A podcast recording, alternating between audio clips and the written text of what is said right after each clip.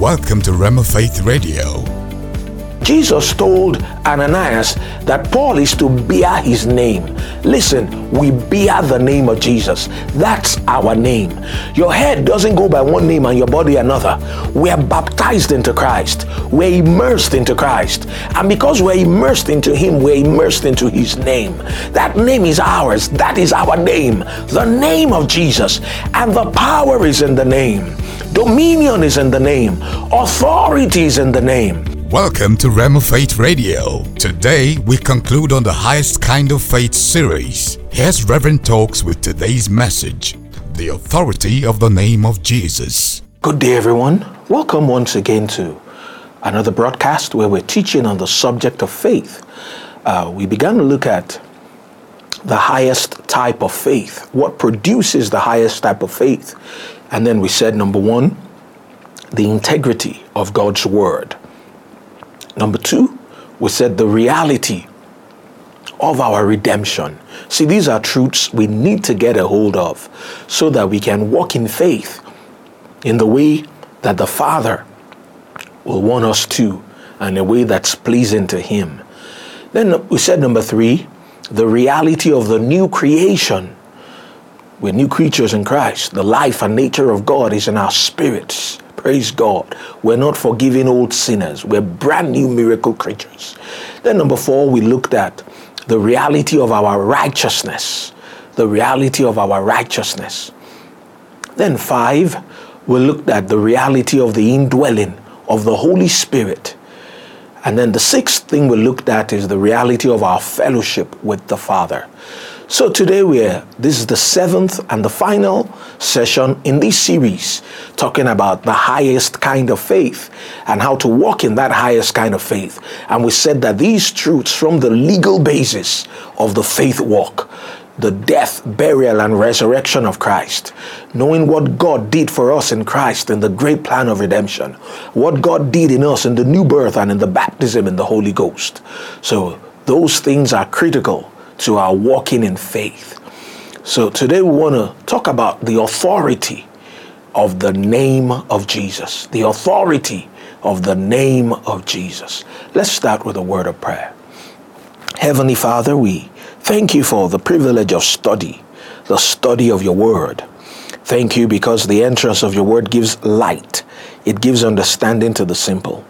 Thank you for opening up your word to our spirits and filling us with the knowledge of your word in all wisdom and spiritual understanding, so that we might walk worthy of you unto all pleasing, being fruitful in every good work and increasing in the knowledge of God. Thank you, Father. In Jesus' name. Amen. Well, today, like I said, we're talking about the authority in the name of Jesus. Turn with me to John's Gospel, chapter 16. John's Gospel, chapter 16. John, chapter 16. And um, in verses 23 and 24, Jesus said, And in that day, well, what day is he talking about? Is he talking about Monday or Tuesday? Is he talking about um, a certain year, AD? What's he talking about when he said in that day? Well, he's talking about the day of the new creation, the day of the new covenant, a new day that his death, burial, and resurrection was going to usher in, and which we are in right now. And in that day, ye shall ask me nothing. Ye shall not pray to me. Another translation says, It says, Verily, verily, I say unto you, whatsoever ye shall ask the Father in my name, he will give it you. Hitherto, up till now, have he asked nothing in my name? There was no use for them to ask in his name. He was there with them. So when they needed anything, they could just talk with him. But he's saying another day is coming when he's not going to be here physically. But in that day, we'll have the use of his name. Hitherto have he asked nothing in my name up till now. He says, Ask, and ye shall receive, that your joy may be full. John 16, 23 and 24 is talking about prayer. And that is a charter promise that fell from the lips of the master. I don't know anybody yet who has ever plumbed the depths of those verses. Uh, it's, it's, it's such a, a tremendous promise that Jesus made to us. The fact that through the use of his name, we can have access to the Father, we can have audience in heaven. Amen. You see, the believer has a legal right to the use of the name of Jesus. We have a fourfold right to that name. You see, all power is in the name, all authority is in the name. We read in Philippians chapter 2 from verse 5 to 11 where the Bible says, Let this mind be in you, which also was in Christ Jesus, who being in the form of God, thought it not robbery to be equal with God, but made himself of no reputation, took upon him the form of a servant, and was made in the likeness of men, and being found in fashion as a man, he humbled himself and became obedient unto death, even the death of the cross. Wherefore God also hath highly exalted him and given him a name that is above every name, that at the name of Jesus every knee should bow of things in heaven or, or beings in heaven, of things in earth, or beings in earth, or things under the earth, and that every tongue should confess that Jesus Christ is Lord to the glory of God the Father. You see, that name is the name that's above every name. That name has been exalted. All dominion is in that name, all authority is in that name, all might is in that name, and the believer has a right to use that name. First, talking about our fourfold right to the name of Jesus. We're born into the family. And because we're born into the family, the name become belongs to the family. It's our family name. So we have the right to use that name because we're children of God. You see, it took us faith to get into the family. Now that we're in the family, all things are ours. The children, they own all that their father has. Amen. So that name belongs to us. We don't have to try to, to, to believe God. No, we simply act upon God's word. We don't have to try to muster faith to use the name. The name is ours. Amen. We just take advantage of what's ours. My hands are mine, my feet are mine. I use them. Praise God. I use them. I, am using my mouth now. I'm talking, teaching God's word. I didn't try to ask myself whether I have enough faith to use my mouth. The, the thought of using faith didn't even occur. I just used it because it's mine. You see, the name of Jesus is ours. We're born into the family. First Corinthians 3:21 says, All things are yours. So the legal right to the use of the name of Jesus belongs to us because we are in the family. God our Father, Ephesians 1 3, says that He has blessed us with all spiritual blessings in heavenly places in Christ Jesus. And one of such blessings is the use of the name of Jesus. So we're born into the family. The name belongs to the family. So the name of Jesus belongs to us. Your head doesn't go by one name and your body another. Praise God. Amen. And that leads us to our second point, uh, talking about our right, our fourfold right to use the name of Jesus. Number two, we are baptized into Christ. Galatians 3:27 tells us that. And because we are baptized into Christ, we are baptized into his name. We're immersed into that name. That name is ours. In 2 Corinthians chapter 6, from verse 14 to 16, the Bible says, Be ye not unequally yoked together with unbelievers. For what fellowship hath righteousness with unrighteousness? What communion hath light with darkness? What concord hath Christ with Belial? What part hath he that believeth with an infidel? What agreement had the temple of God with idols? It says, For ye are the temple of the living God. As God has said, I will dwell in them, I will walk in them, I will be their God, and they shall be my people. So in that place, we see that the believer is called he that believeth, the individual believer. The unbeliever is called an infidel. The he that believeth, the individual believer, is called righteousness. The unbeliever is called unrighteousness. The believer, he that believeth, is called light. Ever thought of calling yourself light? That's what God calls you. The unbeliever is called darkness. The believer is called the temple of God. The unbeliever is idols. The believer is called Christ. Listen, that's who we are. We are Christ. When um, Jesus appeared to Ananias in Acts chapter 9, if you read from verse 10 to 17, uh, the Bible says there was a certain disciple at Damascus named Ananias. To him said the Lord in a vision, Ananias, said, Behold, I'm here, Lord. Arise and go to the street which is called Straight. Inquire in the house of Judas for one called Saul of Tarsus. For behold, he prayeth and had seen in a vision a man called Ananias coming in and putting his hands on him that he might receive his sight. Ananias immediately began to argue with the Lord. He said, I've heard of this man, how he, he's put uh, the disciples in prison in Jerusalem has, has led us to bind them that of that way. And Jesus said to Ananias, He said, Go thy way, for he is a chosen vessel unto me to bear my name. Talking about Saul of Tarsus, Paul, he's a chosen vessel unto me to bear my name before the Gentiles and kings and the children of Israel. Notice that in Ephesians 1, from verse 19 through to 23. Paul, in praying for the saints at Ephesus, he prayed that they may know the exceeding greatness of God's power to us word who believe, according to the working of his mighty power, which he wrought in Christ, when he raised him from the dead and set him at his own right hand in the heavenly places, far above all principality and power and might and dominion and every name that's named, not only in this world, but also in that which is to come, and has put all things under his feet and gave him to be the head over all things to the church, which is his body, the fullness of him that filleth all in all. So you see, God the Father has put all principality and power and might and dominion and every name that's named, not just in this world, but in the world to come. He has put all of them far beneath the feet of Jesus. And he did that for the benefit of the church, which is his body. Look, because they are beneath his feet, they are beneath us. Because Jesus is the head, we are the body. And how do we exercise the authority of the head? We exercise his authority through the use of his name. You see, the Father has seated Jesus at his own right hand, at the highest position of authority that there is, the highest position of dominion that there is, the highest place there is in the universe. That's where Jesus is. And we are seated together with him right there. In our walk, positionally, that's where we are. Geographically, we are on the earth. As we're on the earth, we can exercise and should exercise the authority of the head. So I said, first, we're born into the family and the name belongs to the family. So the name belongs to us. Second, I said we're baptized into Christ. And being baptized into Christ, we are baptized into his name.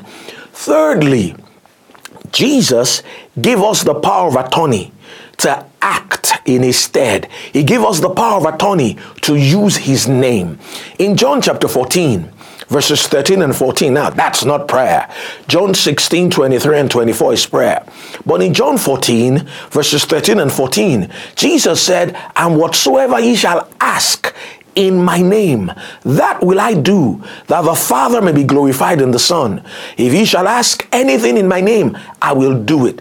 Now, the word ask there happens to be the Greek word aiteo. Aiteo means to demand as our right, to demand as due, to demand as our privilege, to demand what belongs to us. We can use the name of Jesus in demanding our rights. We use that name in prayer. We use that name in praise and worship. Ephesians 5:20 says, "Giving thanks always for all things unto God and the Father in the name, in the name of our Lord Jesus Christ. So it's in that name that we worship the Father. It's in that name that we praise Him, praise God. The authority, the dominion is in the name. And we have the power of attorney to act in His stead. Notice He said, if we will ask anything in His name, He will do it. So His name takes His place. Anything Jesus can do, his name will do because Jesus is one with his name. Jesus is in his name. Jesus is his name. Is his name. He's the same as his name. So his name has the power. His name has the authority. And we have a legal right to use that name. And then thirdly, uh, uh we said that Jesus gave us the power of attorney to act in his stead. He gave us the legal right to use his name. Fourthly, Jesus commanded us to go forth as ambassadors and herald his name among the nations. We see that in Luke 24 from verse 46 through to 47.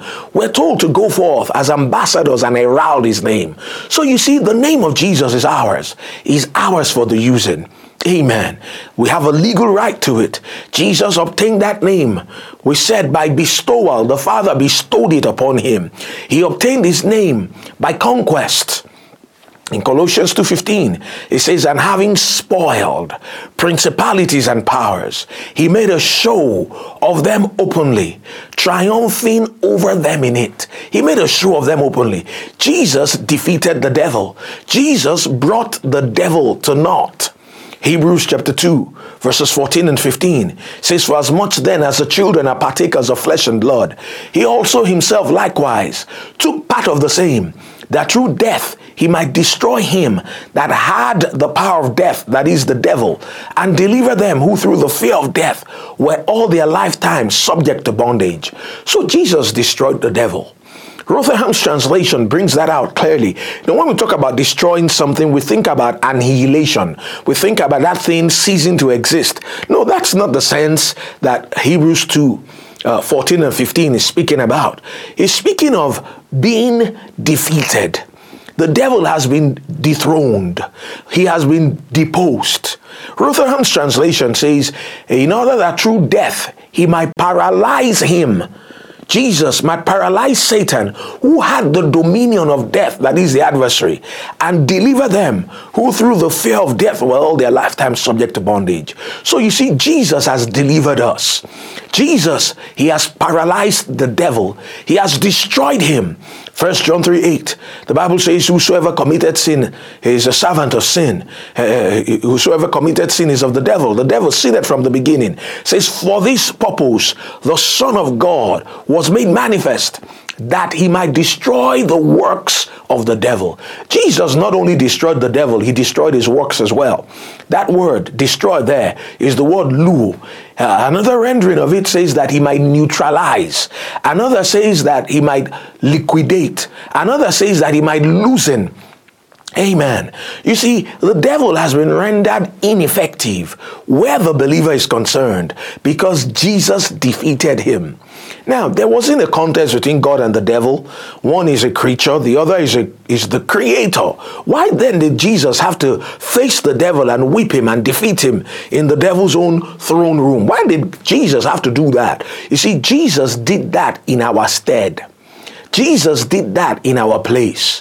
First John 4 4 says, Ye are of God, little children, and have overcome them, because greater is he that is in you than he that is in the world. You see, he defeated the devil, and he defeated him soundly. Amen. So he obtained his name by bestowal. The greatness of his name, that is. Amen. He obtained his name by conquest, by defeating the devil, by bringing the devil to naught.